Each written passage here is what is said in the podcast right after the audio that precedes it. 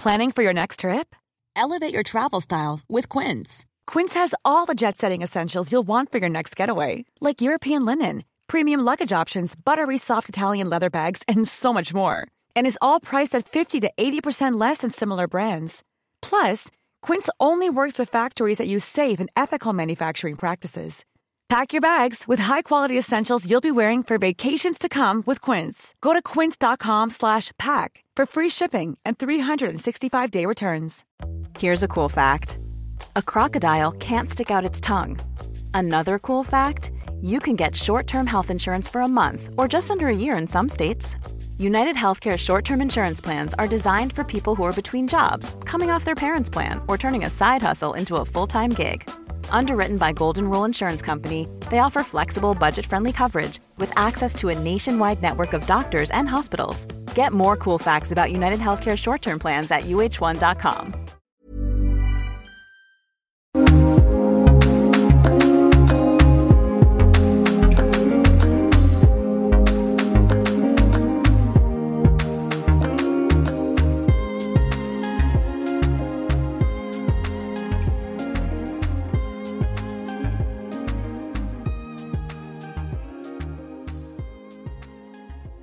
Welcome to Ireland's Birth Stories, a podcast created for women to share their experiences with pregnancy and birth. My name is Cora Gernan, and I've created this space to enable women to share their experiences from start to finish without feeling shy about the detail. In this week's episode, I share my chat with Mairead, who talks me through her two pregnancies and two home births. So, Mairead suffered with sickness in her but both of her pregnancies. Thankfully she was supported by family who were around her so she could kind of nav- navigate that especially or morning sickness with a toddler is not easy to manage with her first pregnancy, she was diagnosed with a hematoma, so she really had to kind of down tools and look after her body. So uh, activity levels were brought right down. She had to spend a lot of time on the couch. Um, but thankfully, at 32 weeks, she was approved for her home birth. She talks me through her first home birth. Um, her little girl came into the world after a short labour she talks about her first latch, which she remembers vividly as fierce. I love that. Um, and she did suffer a prolapse with her first baby, first after her first pregnancy. So I think it's a really important part of her conversation, of her, her story. She talks about prolapse, and what she mentions is it's not just prolapse of the body, it's prolapse of the mind. So it really it affects you overall she said she could feel it all the time. She had she did take advice given to her by her women's health physio and thankfully it rectified itself, but she has suffered prolapse again after her second baby, which she also gave birth to at home. Um, and in comparison to her first baby's latch, this his latch was very gentle and like a little lamb is what she says. It was really, really nice. She talks me through um, she did have mastitis. She talks me through her physical recovery after having her baby, her, in comparison from her first to her second baby. Uh, so a really nice story with lots, lots in here as well. Um, but I think one of the main parts to take away from this is prolapse and being aware uh, that prolapse exists. Visiting our GP after our six week check and really pushing t- to be checked to be make sure that our bodies are checked. We go to our women's health physio if we can afford to do so. I will link a, a conversation that I had with a women's health physio in the show notes for you to listen to just their perspective and why it's so important that we're aware of things such as a prolapse. That is actually very common, and as you will hear from this story. So enjoy this episode. Thank you so much, Mairead, for sharing and for sharing those beautiful pictures, which you can see over on the Instagram page. Enjoy. Have a good week. Chat to you soon. Mairead, you are very welcome to the Ireland's Birth Stories podcast. This has been such a long time coming. I think we started speaking in September, but with sicknesses, sleepless nights, and whatnot, it was really difficult to chat. So, if you want to dive in by giving us a little introduction to you and your family, and then we'll chat about your birth stories. Ah, thank you.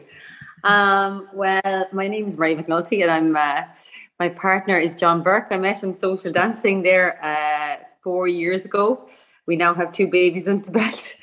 Um, but um, yeah, we I've always been something open to home birth. I lived in Raglan, New Zealand for a couple of years, and uh, a lot of friends had had home births, and something that I'd always wanted. And then I was 30, 30 coming home. I didn't meet my partner till I was what 30, I'm now 38, so 30, uh, I'm 37 now, so four years ago, 33. And uh, I didn't know if I'd have the chance to have kids really. I, I, I um I'd had a few breakups and different bits in between. So uh, but yeah, I um uh when I met John then I suppose we were we were open to having kids and it's only when we were we were both kind of said that we were open that yeah I conceived very quickly actually I was actually up in um in Benbulben in Sligo and I kind of relayed some of my fears to him around that I wouldn't be able to have a baby and um and the next day I had a I was having massive pain so I was actually uh, I was sent into the hospital I was brought into the hospital and um and they said I had a burst cyst, and uh, okay. I never had any of this kind of experience before. Um, I never, I didn't know I had any cysts or anything like that. But um, they they mentioned that I burst cyst, and then when I was in there, so they kept me overnight and uh, checking bleeding the abdomen, different things, and then they said your HCG is going up, and that um, you're actually pregnant. Yeah, so mm, um, I was mm-hmm. pregnant a couple of days. Yeah, um, they were just watching the levels were rising, and they said to do pregnancy test. And yeah, it it I, I it was in hospital. I actually found out that I was pregnant. Bizarre for someone who never wanted to be in hospital and didn't have babies in hospital, but um. Yeah, yeah because usually when you when you go into hospital, like if you have an X-ray or if you have to get something done and they ask you you're pregnant, and you're like, like when you were younger, you're like, oh my god, I hope not.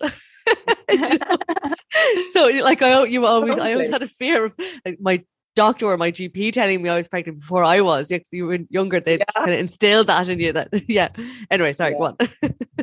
no, so it was like the silver lining to the the burst cyst, to be honest. Um, yeah, but yeah, it's not, and it's actually amazing when I was looking up the Louise Hay stuff uh, on what cysts represent and stuff in menstrual cycles and things like that. They were saying that it was around a fear of of uh, of being a mother and it was fabulous because like that totally related to me because related to me because the night before I had the conversation with John around around the around the fear of, of not being able to conceive. And it's like I burst that idea and and I literally burst the cyst and then I literally conceived. So yeah that was quite amazing actually. It was quite a nice um yeah it was a silver lining. And it's you know she was so wanted but um so the pregnancy was um, tricky. Both my pregnancies have been tricky, but I seem to sail the other side of them. But um, everything was great actually till about week five weeks. It was about week week five and a half, and I, my mother was so sick in all her pregnancies, and and uh, it was about week and a half, and I was like, oh my god, I'm sailing. Like I climbed up like Croagh Patrick, and I thought I was like, you know, it loads of energy, felt great. Um, and then the day of the sixth week, I was so nauseous and it just and like I thought I was like, what was mom on about? Like, you know what I mean? I think I'm I'm not going to be sick in my pregnancies, I won't get this gene. And literally the day of the sixth week, I was horrendous, like just so just nauseated, hungover, puking. Yeah. Hmm. Um, and then I suppose I predominantly got worse being week eight, week nine, um, very sick, like just yeah, vomiting, just the nausea was cruel. Um, and then lasted until about week 18.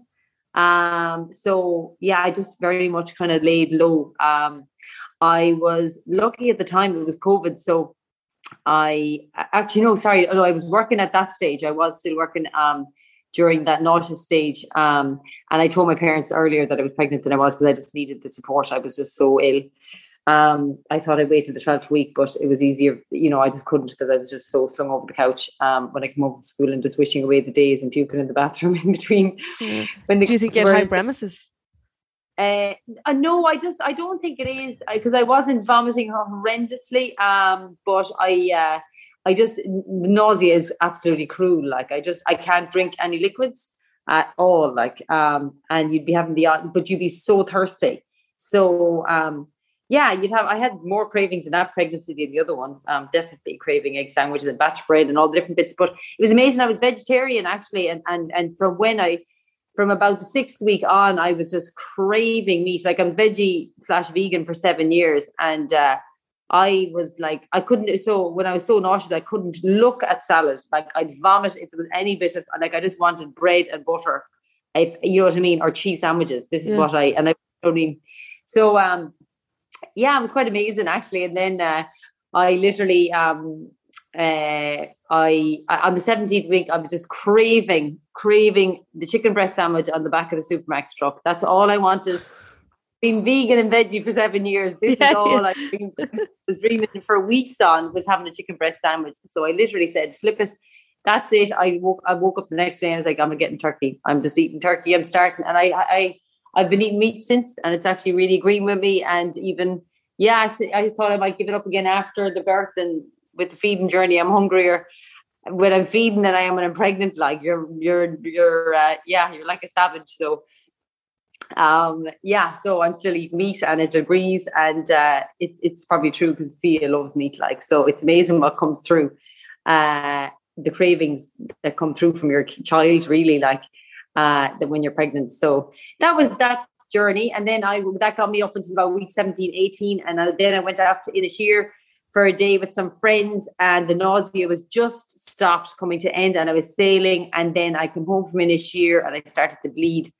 And that kind of I got a fright obviously because I thought I was miscarrying. And then I had um, a hematoma. So basically from week 18 from week 17 then to week 32 I was uh, I had internal bleed I had external bleeding first um, so to get I'm uh, rhesus negative um, probably four or five times in that pregnancy uh, and then I um, and then I had stopped bleeding after a couple of weeks. Like they were told me basically um, to lay low, not to exercise as much, you know, at all. I'd stayed from sex, um, all them kind of things that they checked me. I suppose I was in the hospital quite a lot with checks, um, and I, I kind of had some experiences where I was a bit upset where they would have checked me and I was bleeding and I knew I didn't want to, you know, I, but they said they, you know, um, they just wanted to see what what it was what stage it was at and then I was bleeding afterwards and I was quite upset about that because I just I didn't want to miscarry but everything the scans were fine. There was obviously a, a, a sizable bleed inside in the womb but it, it wasn't um the baby was still fine and didn't seem to be affected by it. So they always give you the worst case scenario that um you need steroids and you need to have the baby early and that you won't obviously be in a home, home birth situation so I kind of I was still hopeful of a I, well, I needed the intern the bleeding to stop. So the, the bleeding kind of paused around 28 weeks and then and then it was um it just staged and it just kind of absorbed itself um as best as possible. So yeah, week 32 I got back on the home birth scheme. Um, which was amazing. That was like an absolute delight, and there was no sickness. So for the last eight weeks, I could say I thoroughly enjoyed my pregnancy.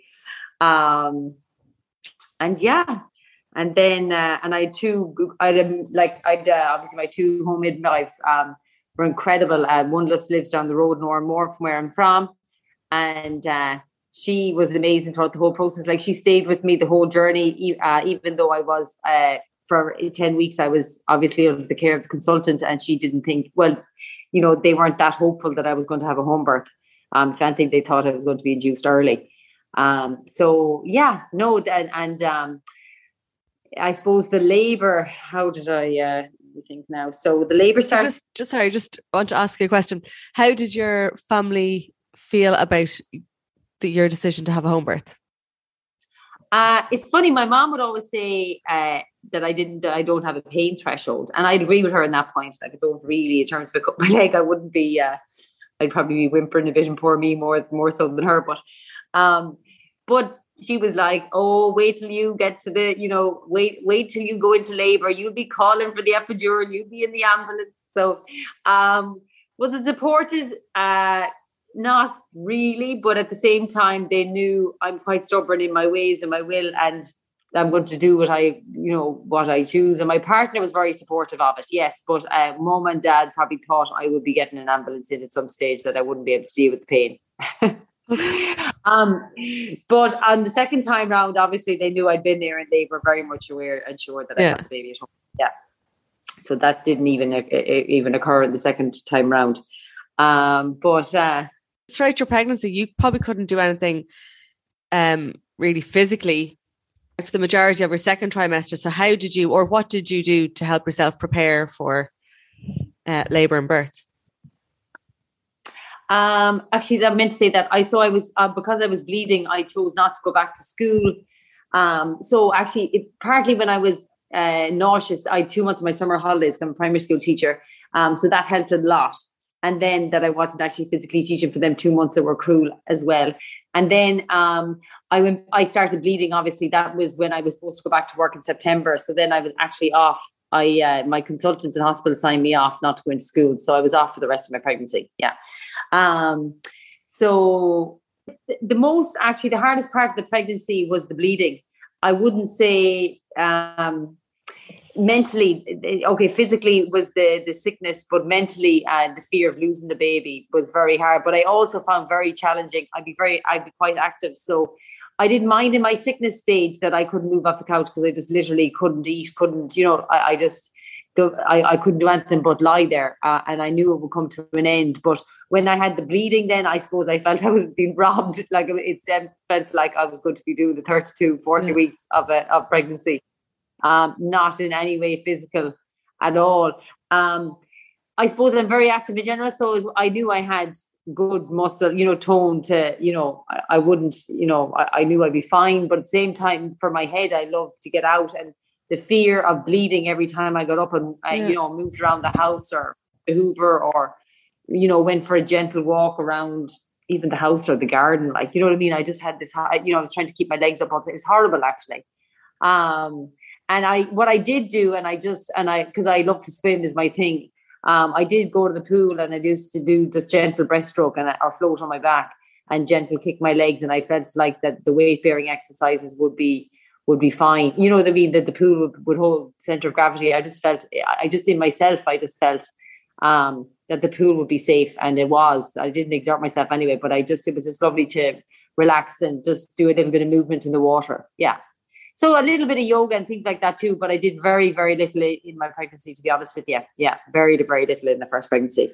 So do you want to talk but, us through um, yeah, your first signs of labour? Yeah, so the baby, so at nine, so I was seven days over, or sorry, six days over. Um, and I went for a walk in the park that um, and I was six days over and I decided to go for actually uh, acupuncture. And that was amazing. I went for acupuncture at 10 o'clock in the morning.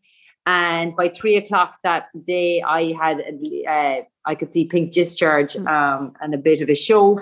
Um, and then my first contraction was around quarter past nine that night. Um, and they, I, I put the tens machine on, and they were coming fairly quick. Actually, you know, um, so we rang the midwife probably after half an hour um, because yeah, I felt that they, they, were coming within a few minutes from when they started, they were nearly every three minutes or so, okay. or maybe five minutes, and then come well every five minutes. Yeah, so they were definitely um, the contractions came on strong initially from the from the start. So the pool couldn't be filled fast enough. My partner had a birth pool. Um, uh, to fill and I suppose first time filling well no we we did a practice run before but yeah I suppose um I couldn't wait to get into the bath because I just I knew well I just wanted the heat. I felt like the heat was going to kill the pain. Well, pain is the wrong word, but just to give me a break. I just I couldn't wait to get into that water. So the bath finally filled and I got into it. Um, and that helped immensely. So the tens machine I used up until then,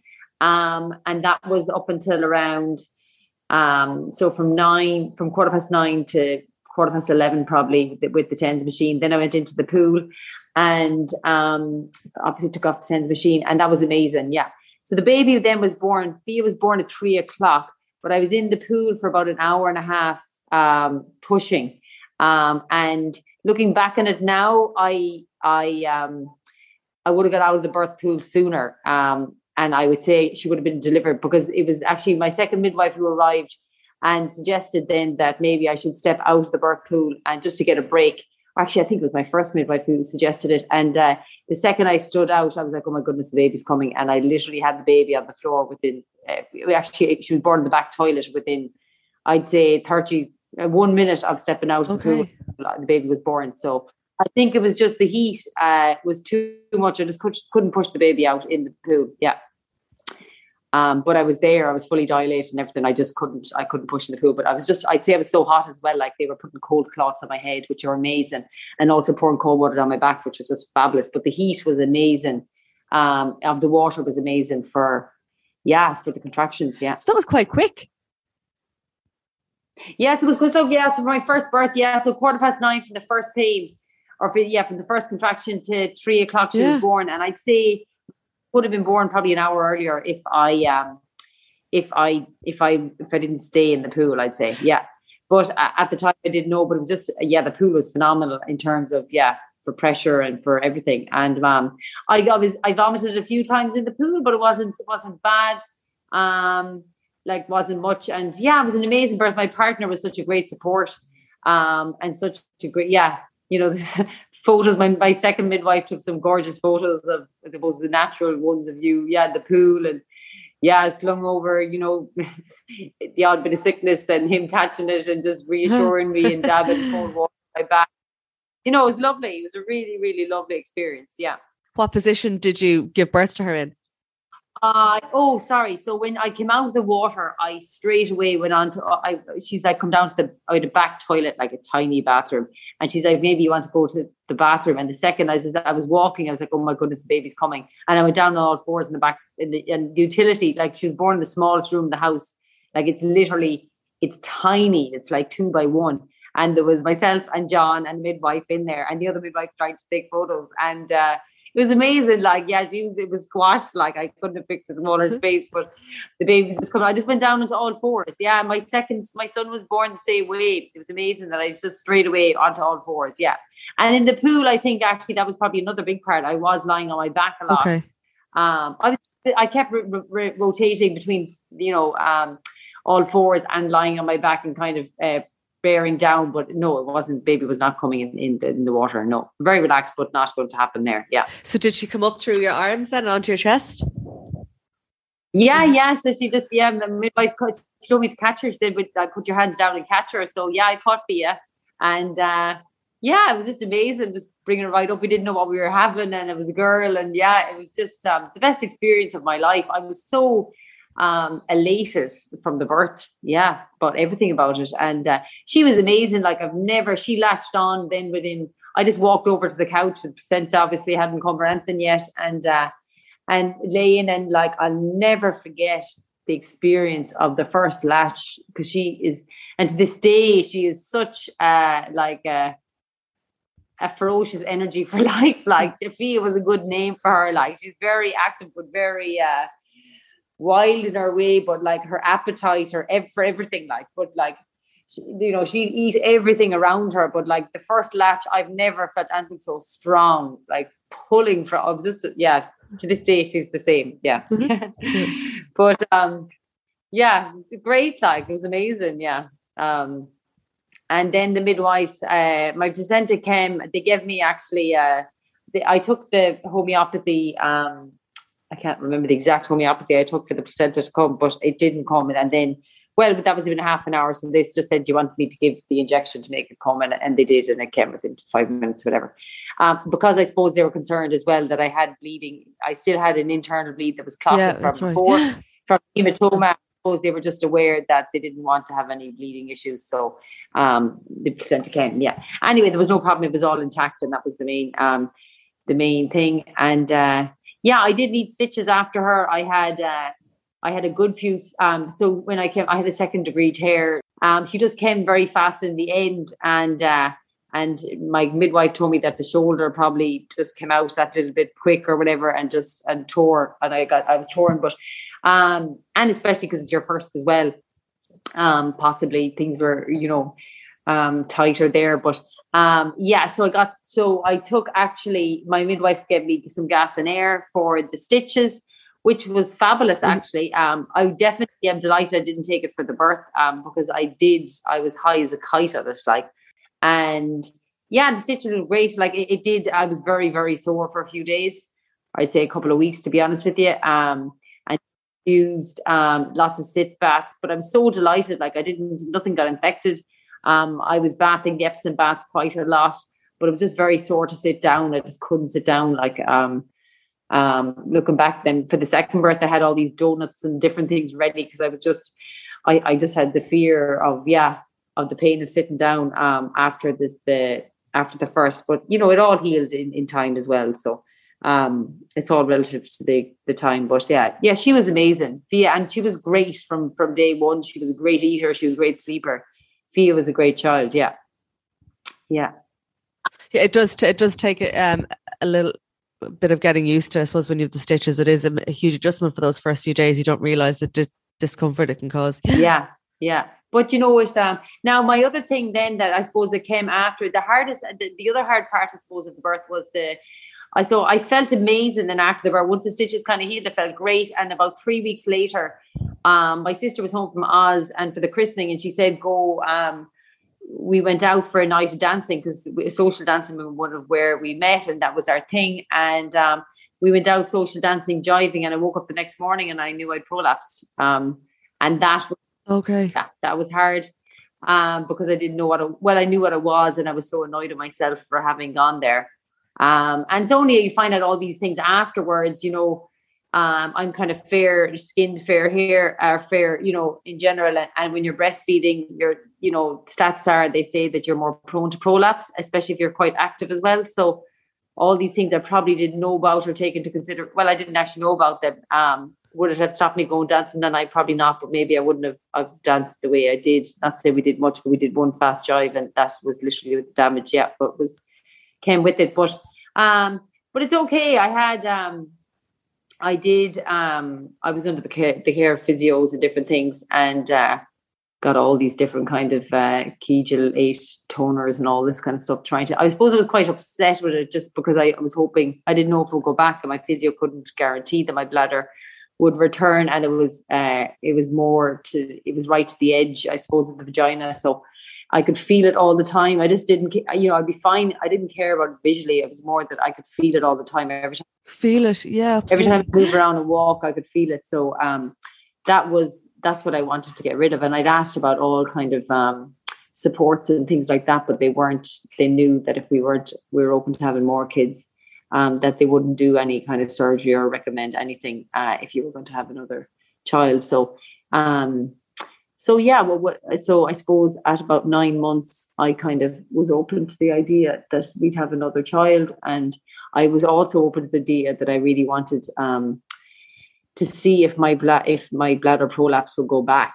Um, and the, my physio had told me that most people would see the biggest improvement when they stop breastfeeding. So um, okay. was the prime. I suppose I was a bit upset about it, um, stopping the feeding, but I kind of knew we wanted to try again, and and also that um, I really want to see if the prolapse will go back before you know if I conceived again, or just to see how it would be. So I did actually. I um we I stopped feeding when in a month my period came back and the prolapse went back and I couldn't feel it anymore. And then I had wow. yeah, so it, it, it went back fully. And I was just the biggest thing is that I I just didn't have any symptoms. I'm sure it's, it's never going to be the same as pre baby, but uh, I didn't have any more symptoms, which was I was delighted about because that's what would drag you down. And that's all that's all hormonal, is it?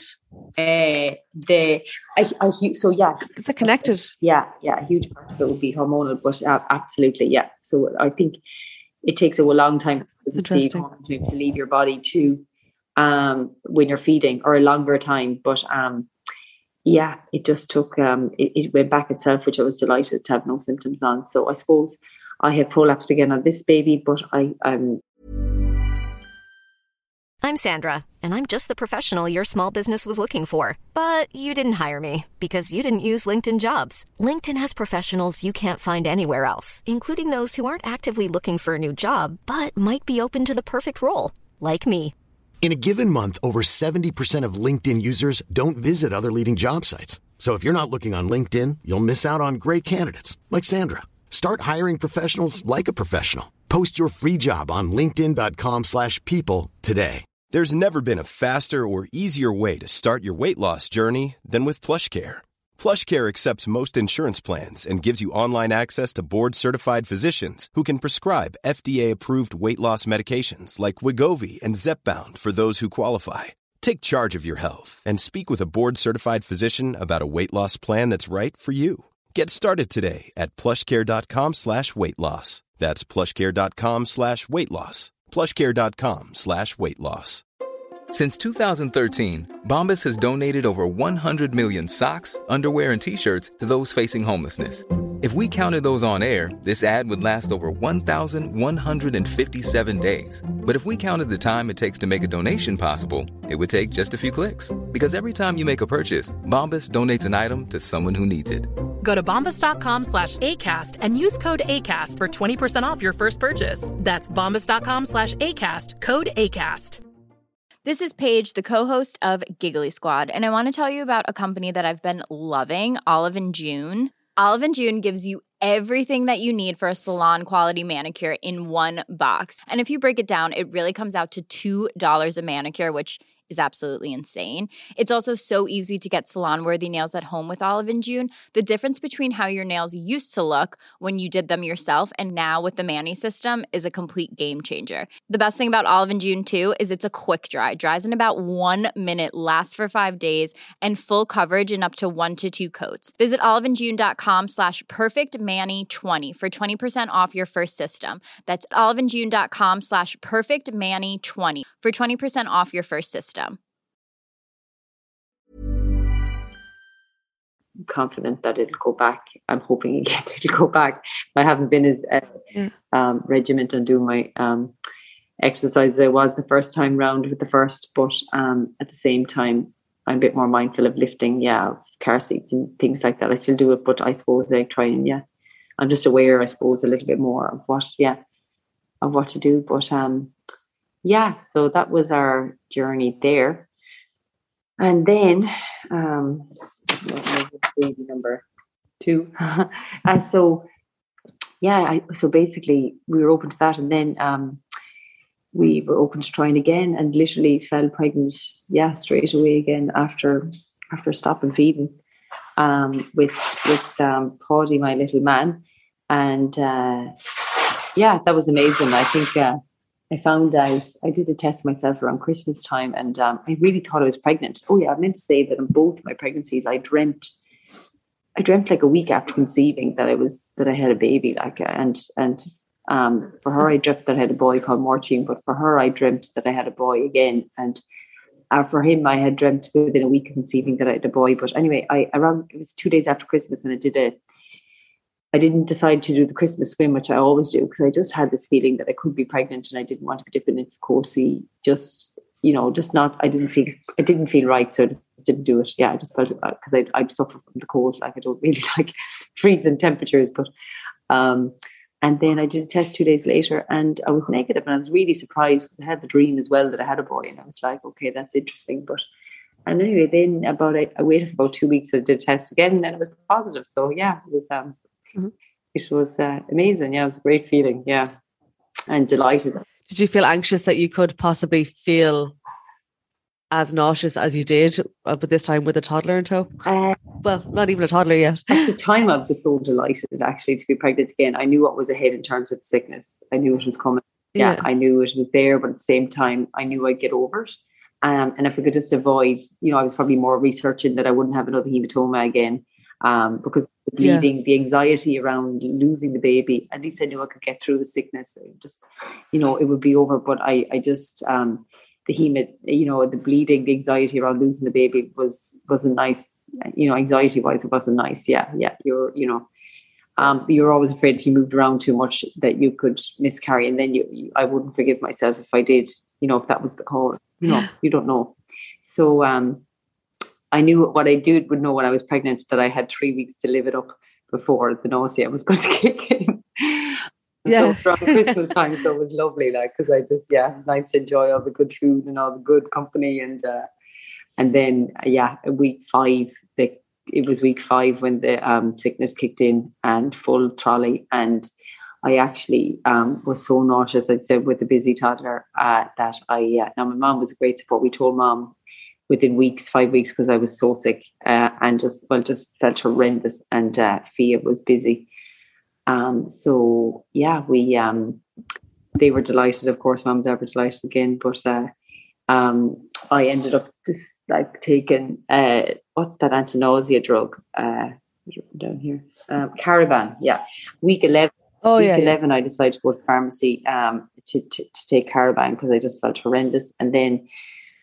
I took it for eight days and I fainted and then in the shower and then I just I could yeah I just felt horrendous that it wasn't working so I stopped Cariban because it didn't wasn't really doing anything for me um I felt I was too drowsy on it and I just yeah I didn't feel great taking a drug anyway when I was pregnant um but at the same time it just the nausea was cruel and I just I just didn't have the energy for the toddler as well. So I just didn't know how I was going to do with both. But um, so I stopped that, and by a week, probably the nausea stopped. Baby better by week fifteen. It's getting better, slightly better. Week sixteen, the nausea stopped. So I knew as well it was in sight. With Fia was week 17, 18. So I knew, yeah, I was delighted it kind of stopped a week or two earlier. Yeah, this time round.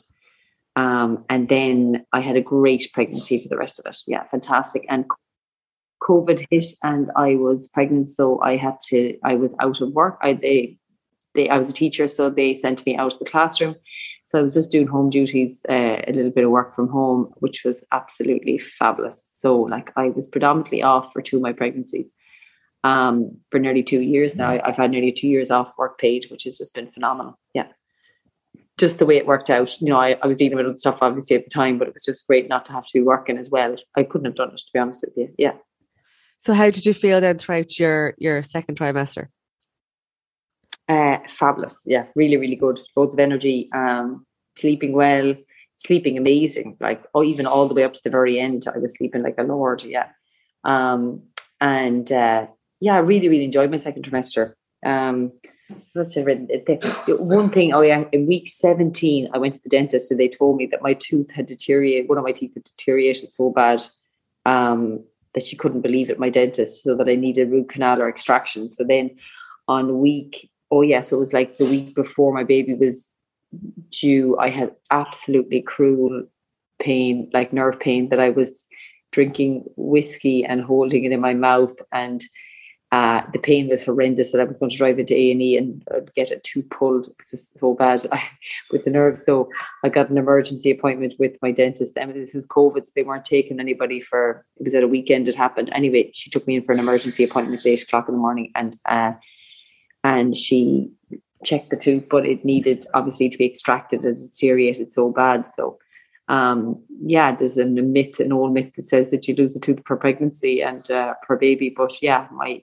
she was shocked at how how much my tooth had deteriorated. But I'd say my calcium levels were quite low um, because I don't drink milk. Um, it doesn't agree with me, so I just say I didn't have enough. You know, I was I was taking supplements then, but I in my early years I probably didn't take enough calcium in my diet, and my because I'd fed as well the pregnancy and the feeding journey and another pregnancy on top of it pretty soon.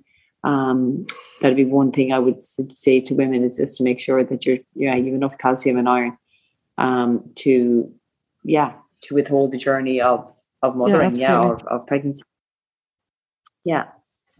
So you opted um, to have another home birth. Yes, uh, fabulous experience, and I'm so delighted. Um, I uh, I actually I I told my partner John, and I literally rang my midwife um, straight away because I knew it was really hard to get onto the home birth scheme yeah. with HSE. Uh, because I was, she had taken me before. Um, she had agreed to take me again. She'd already said no, I think, to, to many other women who'd rang in because it was just such a uh, a demand for home birth when COVID hit um, because people wanted their partners there and that wasn't always an opportunity in the hospital. So, or there was a fear on that in the hospital. So, um, yeah, we were delighted to get back onto the scheme again, and more so for my for that midwife to for more and more to birth both my babies. Yeah, yeah which was fabulous. Yeah. So, um, so yeah, that was that. Do you want to talk me through your first signs of labour?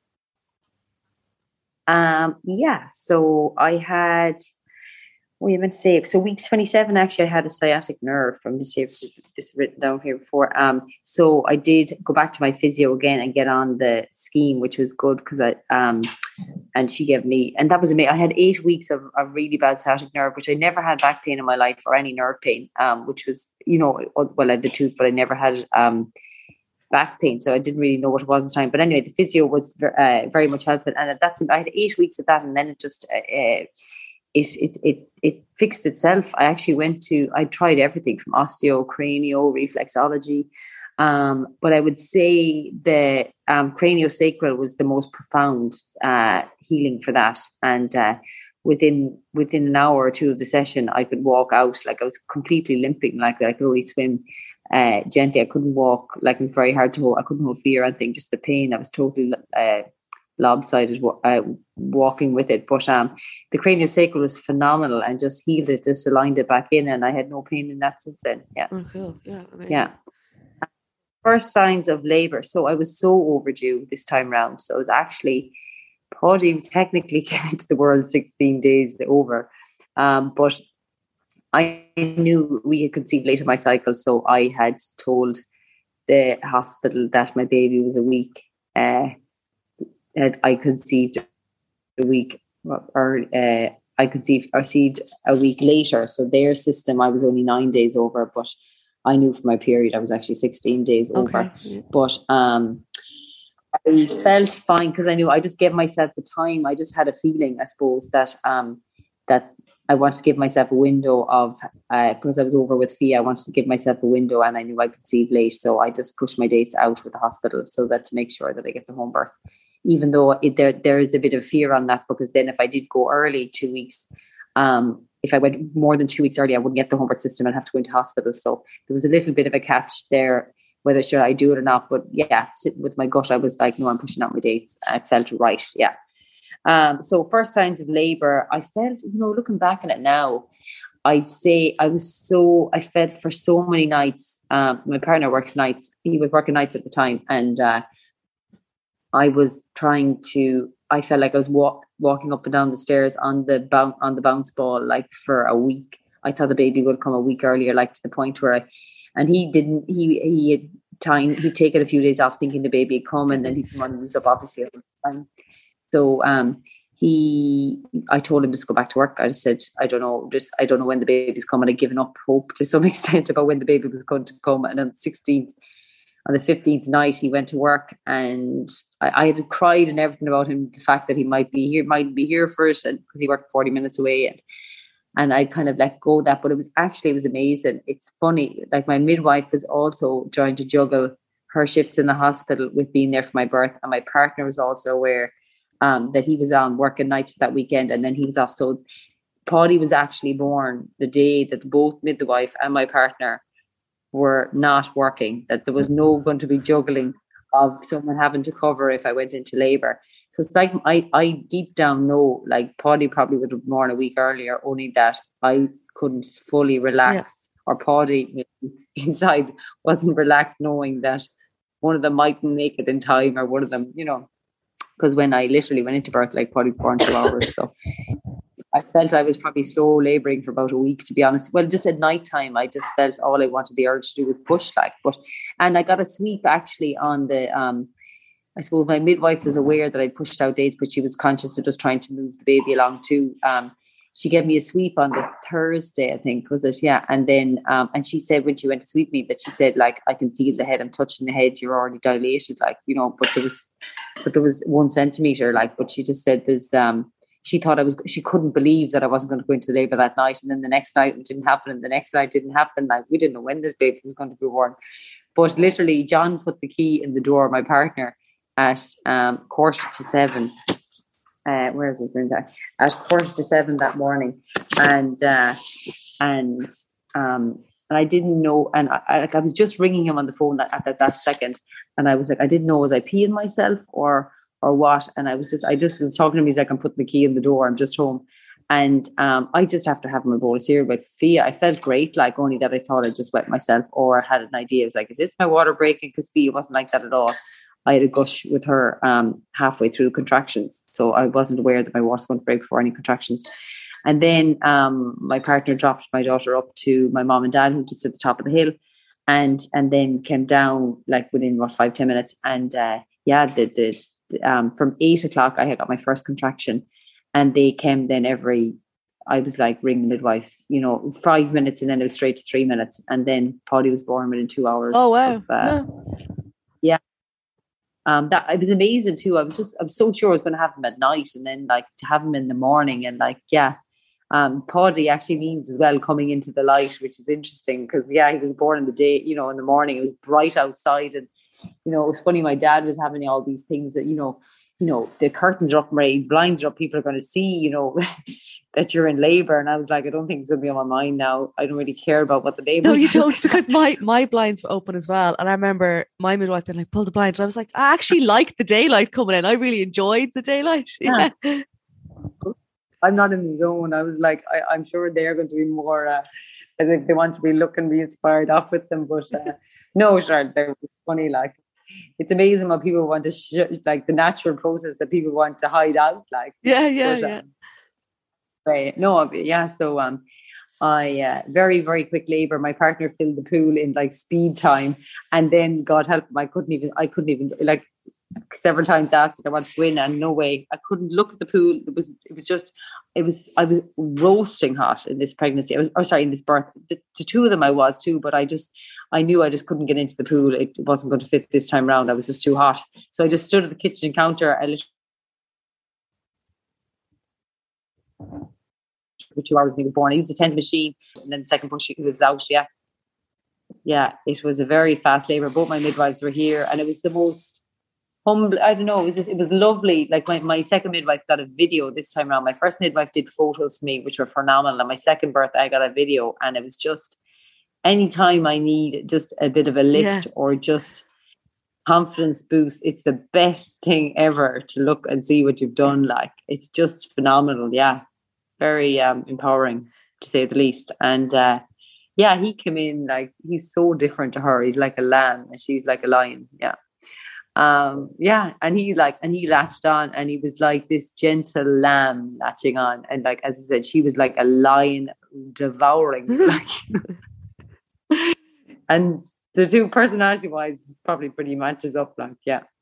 And how did you feel then? Did you have any did you tear after your son? No i was so lucky. I had no tear um i had needed sorry i needed one stitch which was nothing. It dissolved. I didn't need i felt phenomenal like after the birth within a day. Like it didn't even heat. Like there was was a real I was really sore and really bruised on the first birth um, from the stitches like and or from the, the tear but um and it tore really jagged into my cheek of my bum like um so it wasn't a straight tear like which was harder to stitch but no first time round second time round no tear I said one tiny stitch um now one thing I did do I got they gave me the injection to give me a, the stitch I highly wouldn't recommend that. If I had the choice again, I would have taken nothing or the gas and air. Oh, it's just very, very painful. And she just said it's so cold or something. I don't know, whatever. Anyway, I, I just I would never opt for the needle again. Yeah. Take gas and air. I, I was even though I was out of it, she was like, take that, take it out of your mouth, Rage. You're going to, you know, going to flap out. You're better off. I was loving enjoying. Jeez. Oh yeah. I was like happily, uh, yeah, would definitely do the gas and air. But I can see why, in terms, of, well, either way, your baby's probably going to get some something of whether it's the gas and air or whether they're going to get something of the of that injection into their system. I don't know. Maybe the injection is less uh, um, I don't know, would less cross over into the milk or yeah. whatever. I don't know. But anyway. And did you have after pains um, on either baby? No after. Oh, sorry, with feeding. Yes, first time round, we're quite. I wasn't aware. Well, no, she did tell me I was going to have them, but I was surprised how um, when I was feeding, I was like, oh, the uterus contractions were sore. Like um, like very much like very strong period pain, which is amazing. Actually, I've always had really bad period pain for about 10, probably 15 years. I think since I've been sexually active, actually, I've had very bad period pain. Looking back on the burst cyst, maybe it's because I have cysts in there. I don't know yeah. about, but um, the second I had my babies, well, I did have one period after. I, I, I had no. I was delighted. I had no, I had no period pain on that, uh, on my first period back at oh, all, oh, wow. which was surprising. Yeah. I've only had period in a few years, but be interested to see what happens when it does come back. It'd be lovely to not have period pain. Did it, did the kids heal that for me? I don't know. Or did the pregnancy journeys do that for me? Or maybe it was the cyst that time. I don't yeah. know. And are you still feeding breastfeeding uh, now? Yeah, so feeding now, journey's going well. I have had two. It's amazing. You think you have breastfeeding down because she was the dream, and yeah, I did. I had one bout of mastitis actually with her. Uh, or or no sorry blocked ducts wasn't mastitis but was pretty bad was I'd say it was going that way but anyway um I I was fine I didn't take anything I got through it um but I had like two sets three sets of mastitis nearly uh, on two sets of mastitis in six weeks with oh, him no. that I was like horrendous. And I was like up in the back every couple of hours um continuously trying to hand express with the pain of it. Like was horrendous. You're just expressing yellow clotted like really sore um because he couldn't suck it obviously it was just um it was so painful to be honest with you but i was so happy with myself i just dosed on high vitamin c and loads of garlic and i healed it myself and i was actually as like super proud of the birth but i was actually really proud of myself that i could heal mastitis with without taking medication, without taking antibiotic, um, which I didn't want to do uh, for the breastfeeding journey. So um, I was kind of very proud of myself at that moment. Yeah, but I was very painful. Massage is cruel, and it's just and and deep and back and like it was both times it was down to bad bra wearing. This sounds so stupid that I do the same thing twice, but like I wore, uh, I don't know, was in a rush or whatever. I threw out a sports bra, but obviously it was no, it was a real loose sports bra. But when I was feeding, I'd lift it up and I'd leave it, I'd leave it on yes, my chest yeah, line. Yeah. And it was blocking the duct coming down. And I just thought the second time around it was a looser bra. And I said, it's grand, it's only one feed or whatever. And I was feeding him and I obviously did the same. And and it just it blocked the ducts and I just couldn't and the release of it was just I was like trying to pierce with needles and everything like it was just yeah.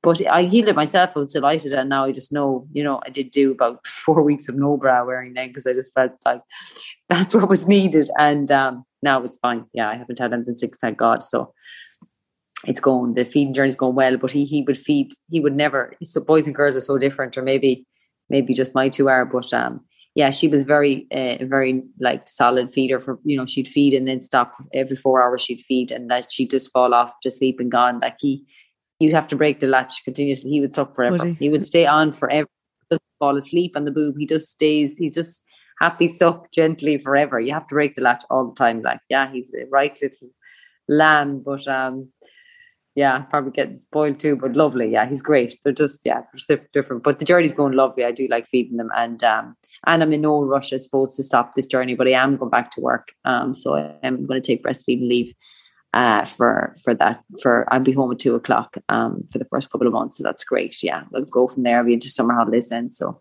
oh yeah, perfect. Yeah. So yeah, perfect. Yeah. Great, thank you so much for sharing. There's loads in there. Actually, the first, that's, you're the first person I've spoken to about prolapse. So that'd be that'd be oh, interesting. Oh wow! wow. I, yeah, cool. Because actually, it was my midwife um, as well had mentioned that she said there's not enough done in them pre meetings. Um, you know the the pre pre birth um, antenatal courses, you know, the birthing meet uh, the, the yeah at the antenatal classes. They don't. They need to suggest this because she said Marie, she just said, I have another young girl who's just after prolapsing like yourself on her first baby. And then another one of my friends who's fair skinned, fair hairs after prolapsing on hers. And they don't like it's not actually um and and my second midwife had mentioned she'd someone else. So there's lots of young people prolapsing. Um and there's not enough in them antenatal or in them in that in that all they just need to do is suggest that, you know, um, you know, they do say to go easy after birth, but they don't they don't mention any of these things that can happen. And definitely if you're fair skinned, fair hair, and you're feeding, that you should really be conscious of resuming to exercise, you know. Um, and my biggest thing would be going forward was that yeah, always absolutely. go and get a check done. Uh, yes, I'd like the best thing to do is to go get a check before you decide to resume exercise. That's you know more than lifting your child go and check to see have you any stage one prolapse? Because I, I probably did have a stage one prolapse there which I wasn't aware of and then I went dancing and I, had stage three.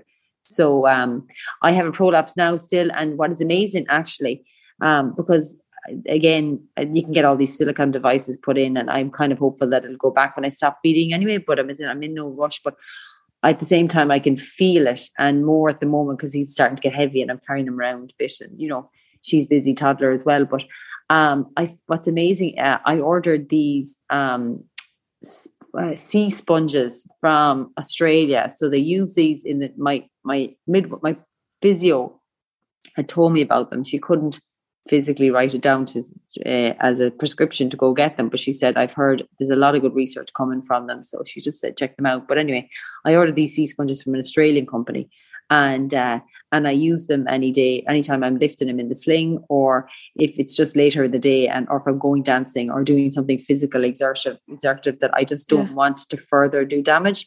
So this was the best lifesaver for me. So yes, it's a sea sponge that you put up. Um, like a tampon, and it just um, it gives you support that you don't feel the symptoms of prolapse, and it's so fabulous. Like some days I feel it straight away in the morning, and now you'd only keep it in for six hours at a time, but you just like I, I literally pop it into it's like a tiny sponge, like, and I just you can dip it in, eh, leave it in uh, in some warm water and uh, bike a spoon of gar- bicarb, take it out and just leave it dry, and uh, it's just. Um, it's just it's great and i've never had a, you know my biggest fear with all these silicon devices is that there's all these old midwives' tales where people's wounds grew around them and they were left in, but all this kind of stuff. But I don't really like the idea of anything permanent in there anyway, because I feel like your body's going to out if it's not natural. Whether this is just a sea sponge, which is a natural pro- natural product anyway, um, and uh, and I've had no. I was afraid of infection. People who do put these silicone devices, my my physio was saying that the biggest risk is that you'd have to um, that you get infection and you'd have to take antibiotics. And I don't want to really take antibiotics. If I can avoid antibiotics on my pregnancy journey, I would. Um, so yeah, I've had no issue with this, and it's actually if anyone has suffered from prolapse or and they're young and they just want to be able to move around and just improve their mood because prolapse it's not i know it's a physical prolapse but you actually mentally it's a mental prolapse it's everything. Like you're just um it's quite uh upsetting when it happens. It's not like a broken arm or something it's just it, you feel it every everywhere like um so yeah these sea sponges are great i'd highly recommend um looking them up. Sea uh sea pearl i think is the name of the company or something pearl sea pearl yeah. Um but um yeah i find them great just to, as i said to feel normal and and to be do a bit of exercise and know that you're not that you hopefully don't do damage yeah I think we need to, you know, that our six week checkup. Um, we need to be going to see not just our GPs, but the the women's health physios. They're the real deal. They're the people we need to go see. they and like I was so surprised with GPs saying, "Oh yeah, you sure you're grand? You want to get it checked? Do you want me to look at your stitches?" And but Yeah. very little, you know. um It's uh, of course it's about the baby, but there's a like the the mother's health is is primarily related to the baby's health, and Yeah. you know I just like you should definitely be checked internally, you know, or you know uh, if you're comfortable to check where if you've any sta- signs of prolapse, hundred percent. Uh, after uh, on a six week check and and asked about you know they comfortable you know resuming exercise or sex or all this kind of stuff needs to be talked about yeah Ray, thank you so much. Thank you so much Cora lovely to meet you thank you for this season uh, opportunity to share I hope you enjoyed this week's episode. As I mentioned earlier, there's some really beautiful pictures over on my Instagram page, which I will tag in the show notes. If you would like to share your story, as always, you are more than welcome to. There is a waiting list until March 2023, which is incredible. Thank you, thank you. Um, but if you would like to share your story, just pop on to the website irelandsbirthstories.ie which I have tagged in the show notes um, and p- click the share your story tab and I'll get back to you as soon as I can. Thanks. Have a good week.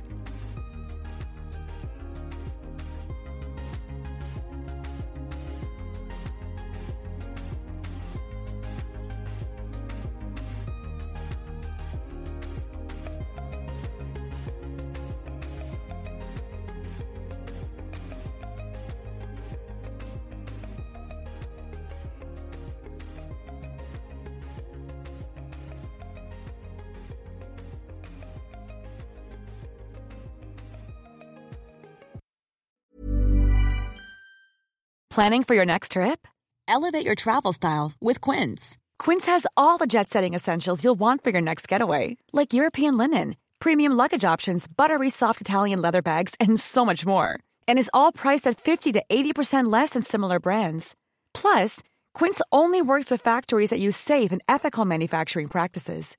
Pack your bags with high-quality essentials you'll be wearing for vacations to come with Quince. Go to quince.com slash pack for free shipping and 365-day returns. Normally, being a little extra might be a bit much, but not when it comes to healthcare. That's why United Healthcare's Health Protector Guard fixed indemnity insurance plans, underwritten by Golden Rule Insurance Company, supplement your primary plan so you manage out of pocket costs. Learn more at uh1.com.